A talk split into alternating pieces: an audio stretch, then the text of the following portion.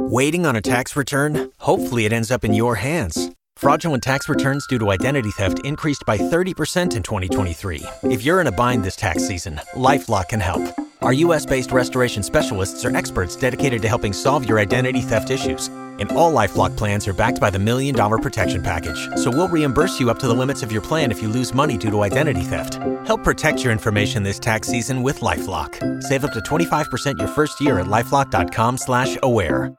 It'll be a little warmer today, but lots of sun, less wind, low humidity. It all adds up to a stunningly beautiful day with temperatures topping out in the mid to upper 80s. A little bit of a sea breeze will drop temperatures a few degrees at the beaches this afternoon, but really a delightful day. Heats up though for your holiday weekend. We'll be into the low to mid 90s tomorrow. The humidity still won't be too bad, so we'll start out in the morning near 60 degrees. Really a gorgeous start to the day.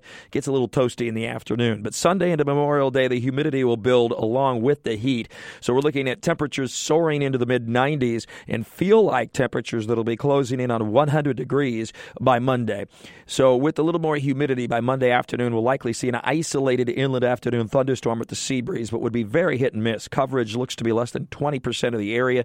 So, mainly dry all the way through the holiday weekend and an all go for outdoor activities. But boy, be careful with that sun. Sunburn times will be down here 10 minutes or so. So, sunscreen frequently and often and reapply.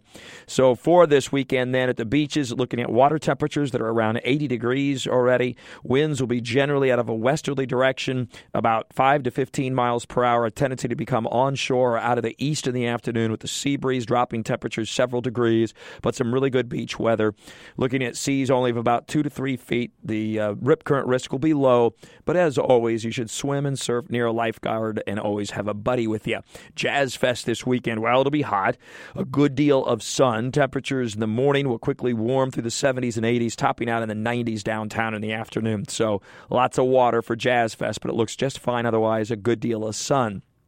Jumbo Shrimp will be playing baseball this weekend too at home and you're looking at temperatures that'll be pretty warm for those uh, games, but uh, at least the evening games will be more comfortable. The skies will be clear during the night and during the day. Look for sunny skies and, and dry conditions to continue.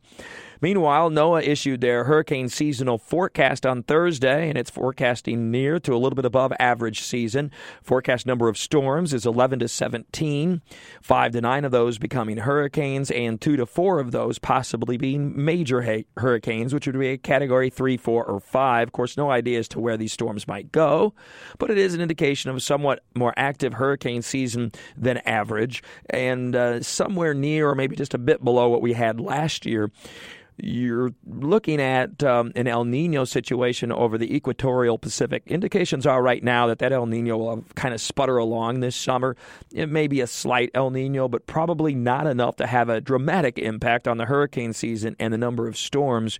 So it appears to be a fairly active hurricane season. Again, we can have active seasons and not have any hits on the U.S. and considered it to be an easy season. So it's just kind of an, an idea as to the pattern that might be unfolding as we go through the next four or five months with hurricane season beginning next week on Thursday, June 1st. And we'll be having a roundtable discussion, a live roundtable discussion on the beginning of the hurricane season and what to do and what we're expecting and so on uh, from 9 to 10 a.m. at News 1045 WOKV. Just go to WOKV.com to sign up and come on down there and we'll, we'll have you there to bounce off of you. It'll be a live audience. It should be very interesting.